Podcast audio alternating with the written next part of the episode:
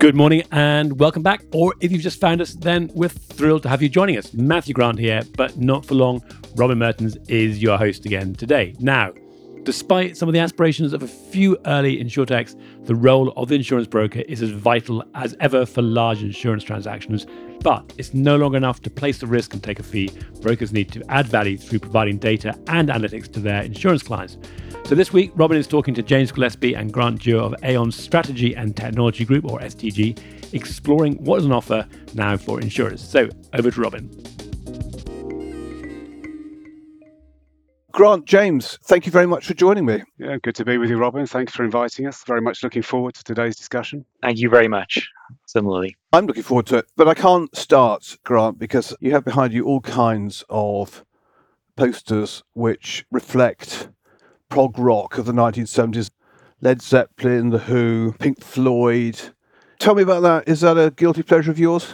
Yes, everyone notices this. Sometimes I show them, sometimes I don't show them. Depends on the nature of the call, but it's very much passion of mine. Is the 1970s, so I kind of regard that as the best decade for both music and associated art. So I'm kind of into anything from glam rock to punk rock, with pretty much everything in between. I have a couple of thousand albums and a few hundred sort of posters from I was obviously a very young teenager then, uh, Robin, so my sort of early experiences. Still got any flares? Not that I'm omitting to, and the uh, the platform trousers are well and truly hidden away with the cheesecloth shirt, so I think we're safe for now. Good for you. Look, I hope that doesn't reflect your technology capability and that you're not stuck in the world 40 years ago. Otherwise, this is not going to last very long, this podcast. So let's get straight in. So you are the Client Services Director, Aon Strategy Technology Group. Now, I can't be alone in being a listener who would want to know how Aon STG, as I'm going to call it, is going. You founded in April 2022. You've been running around 18 months. Give us a progress report. It's certainly been an exciting 18 months. I mean, during the sort of first 12 months, it's really been about integrating the technology division. So you've got Remetrica and the Tyche products yeah, with the breadth and depth of the advisory and consultancy services, so the Inpoints and the actuarial consulting, bringing that under one common framework and strategy, and then extending that out to the go-to-market strategy. We brought in a lot of new talent. Sharif Zakari's moved from Inpoint to, to run the business. People like Mark Fickel have come in as CTO from Deloitte. So, yeah, it's been a great 18 months. Key hires are in place, and, and we're really looking forward to pushing forward our market strategy in 2024. Has anything changed? Do you think there's any experience you had, any lessons learned that means the original strategy's changed? It's a question of changing. I think there's a question of adapting. So, a number of things have become apparent in our discussions with the client base. So, it's clear you know, looking at fully integrated technology. We'll come on later to talk about about the ecosystem word. We have a lot of technology, and it's clear that we don't need to build everything that links that together. So you know, there's been a strong push towards looking at potential partners within the marketplace that we could work with to integrate and embed our technology. We've also, like everybody else, been looking very closely at the emerging technologies, AI, machine learning, Gen AI and there's been a significant investment in that by the STG part of the organization, sort of double digit million number of investment is being made into that to look at how we can accelerate what we bring to the market in a shorter time frame to our client. And thirdly, the other area, I was speaking to Paul Campbell, who heads up the advisory side of the business, and we're seeing a lot of increasing demand around consulting advisory services for digital trading, digital underwriting, e-placement, and other big parts of the, the wider Aon business. So a lot going on. So it's more about adapting our plans, I think, to a changing marketplace. Yeah, I guess that never stops. James, you're the head of pricing. You've been from the beginning in the sense that you were at Tyche before that, founded eight years ago, 18 months now within Aon. You've seen, therefore, two worlds a pre Aon world and a post Aon world. Has the post Aon thing changed things for you? What have you learnt in that time? Yes, it really has. I'll be echoing some of what Grant has already said, but I'm very much have been learning, continuing to learn, discover the breadth of Aon itself and how can that be leveraged to further offerings or propositions. So if we look at even just high level, there are subject matter experts in every line of business in most countries. There's research teams in CAT, and Gen AI. Grant mentioned digital trading as well. And so, with that in mind, it's thinking once again about design. How do you design your products to truly leverage all of that sort of vast resource that's available, the knowledge base. That's the learning journey I think that I've been on. It's my time in Aon. Have you spotted any particular opportunities that you think worth doubling down on? The additional opportunity that comes from combining the expertise that you have within STG with the kind of breadth and depth of the knowledge base that lies within Aon. What springs to mind? Yes, there certainly are. One big opportunity is obviously, I'm sure you've talked about this many times, is the data model, right? So as part of Aon, Aon is a market maker with a large tech division as well. So we are, I would argue, we are perfectly placed to actually get the data model right, to get it embedded in the industry itself. That's just enormously beneficial for anyone, any part of that chain. So the data model is a big one. Another part would be what I've alluded to before. As part of our products, they come with libraries. So what is a true best in class library and what does that really mean? So being able to sit down with leaders, if be by line of business, by country, and co-design analytic that bring a proprietary advantage to our clients that's very exciting. The third item that we've already been discussing it is this ecosystem idea. What is a true ecosystem? So if you look at it, we have offerings in the pricing space, in reserving, in capital, and actually bringing those together to intelligently integrate with each other. How can decisions made in one inform the next? That's basically deliver this a true ecosystem.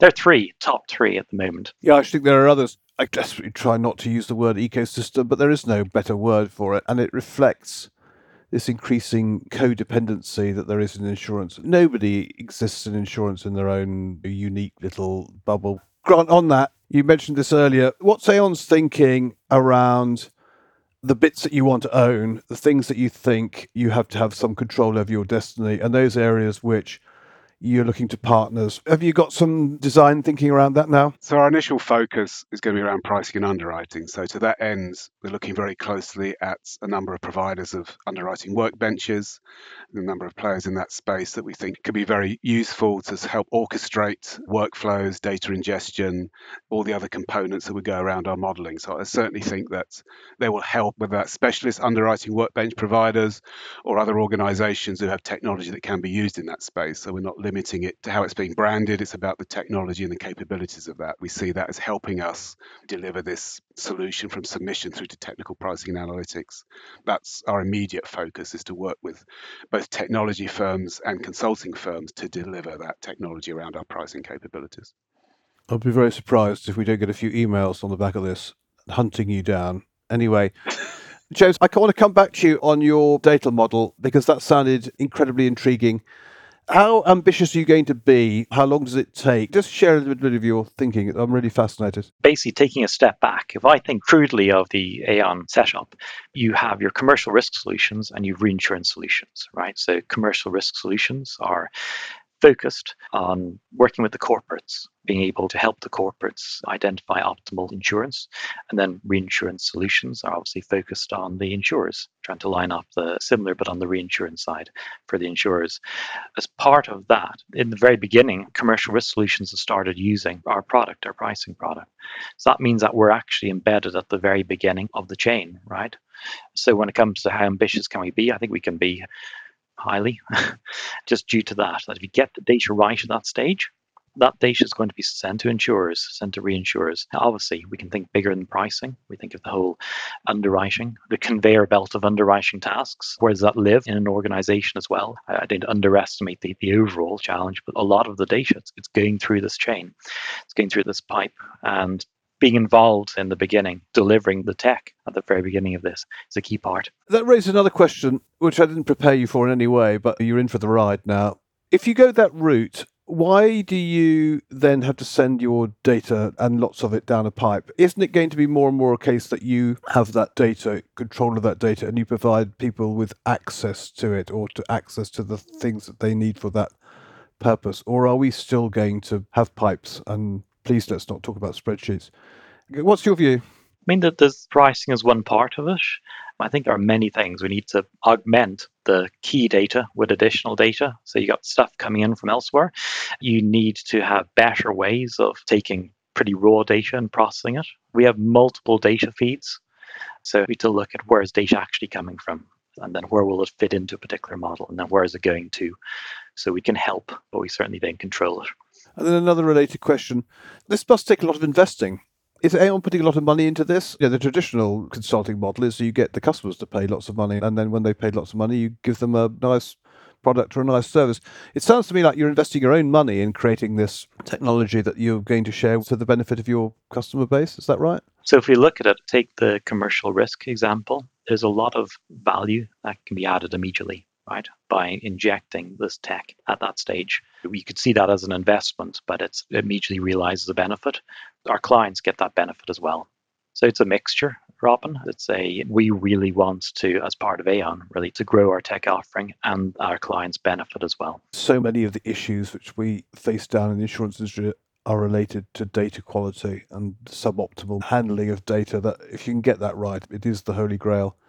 I've got to share another of my current Merttens theses with you, and this has come out of several recent conversations. We've got more and more data now. I mean, the industry has much more data available to it, much of which is relevant to risk and the assessment of risk, the monitoring of risk. And yet, I get this impression that the industry is still using a fraction of it.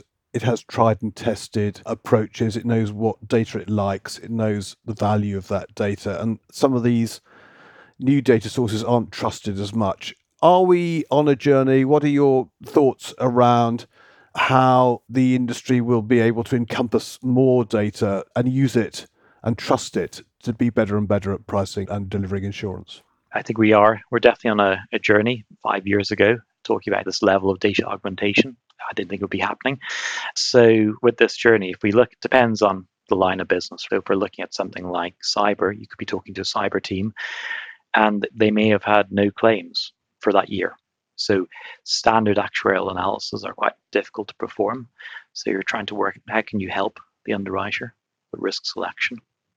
One of the ways is to bring in these additional data sources that help them form a better view and also bring out their trade skills in underwriting itself, being able to go through these qualitative elements and come up with better risk selection at the end of it. In some cases, it's inherent in the line of business.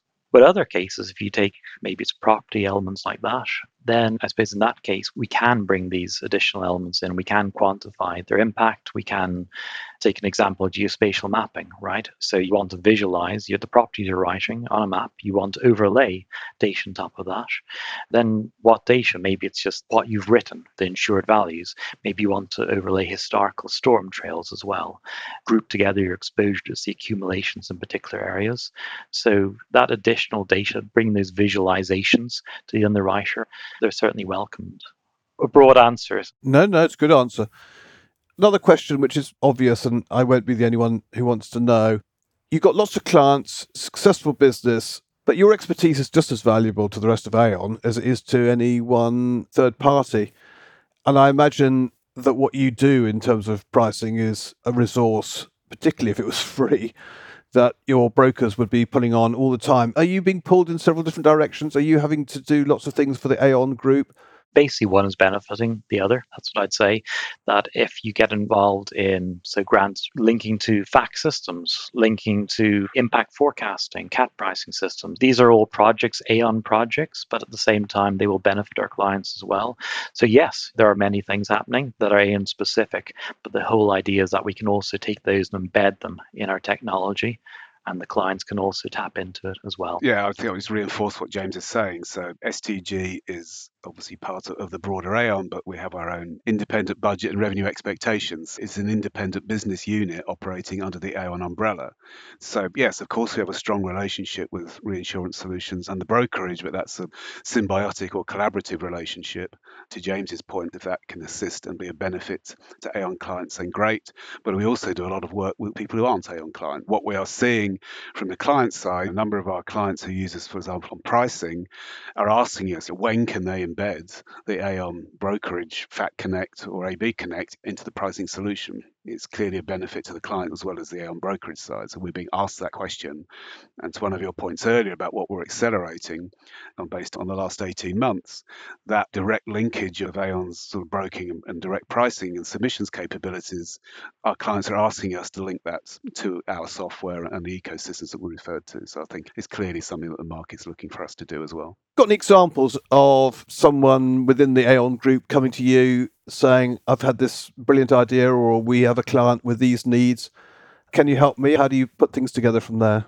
We've had in one example, the brokers came to us. They had a model that had won an award a number of years ago, and probably a term you won't like, Robin, but they want to make it a next gen model, right? How is this updated? How do you bring in more advanced analytics? And then we could literally dive in with a very aggressive time frame, take it, convert it into a web based environment where you full data capture, where you can peer review very easily, compare to other accounts as well, but do it very quickly and work with the brokers to really push that within the time frames that they actually needed.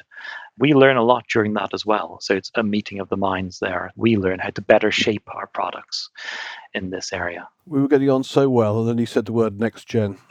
anyway, I'll forgive you. The Rubicon has been crossed, right? Do you end up with any conflicts between the two? The need to get some budget from external clients and the fact that you have a nice service that you can provide to your brokers. I sense it's a nice excuse if you fail to meet your budget this year you blame it on the fact that you were very busy having to provide internal resource to the rest of the group.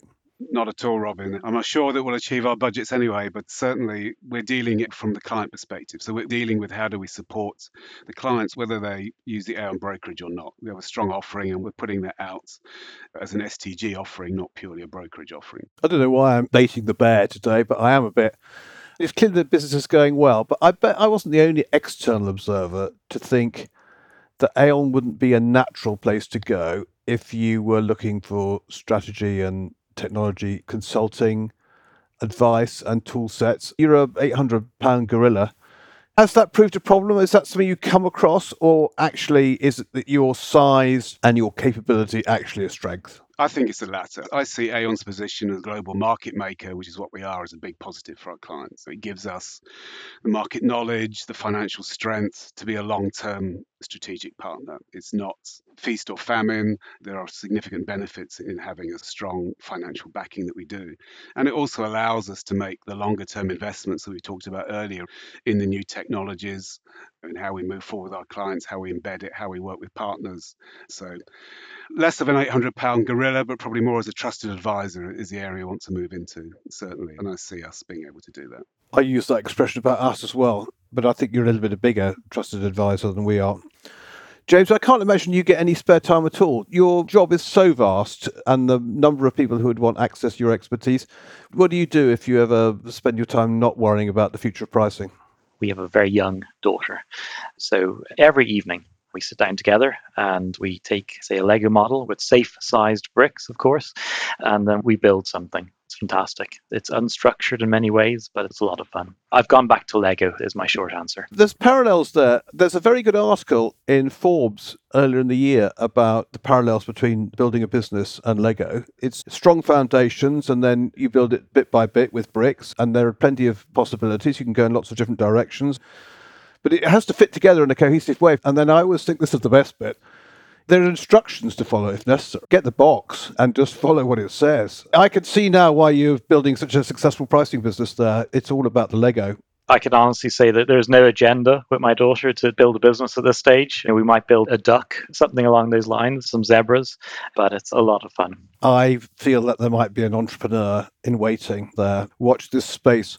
You two have been a pleasure. There will be lots of interest in this podcast because it was a big announcement and you're clearly making good progress. So it was great to get an update from you, which we'll share with our community. Thank you both very much for joining me.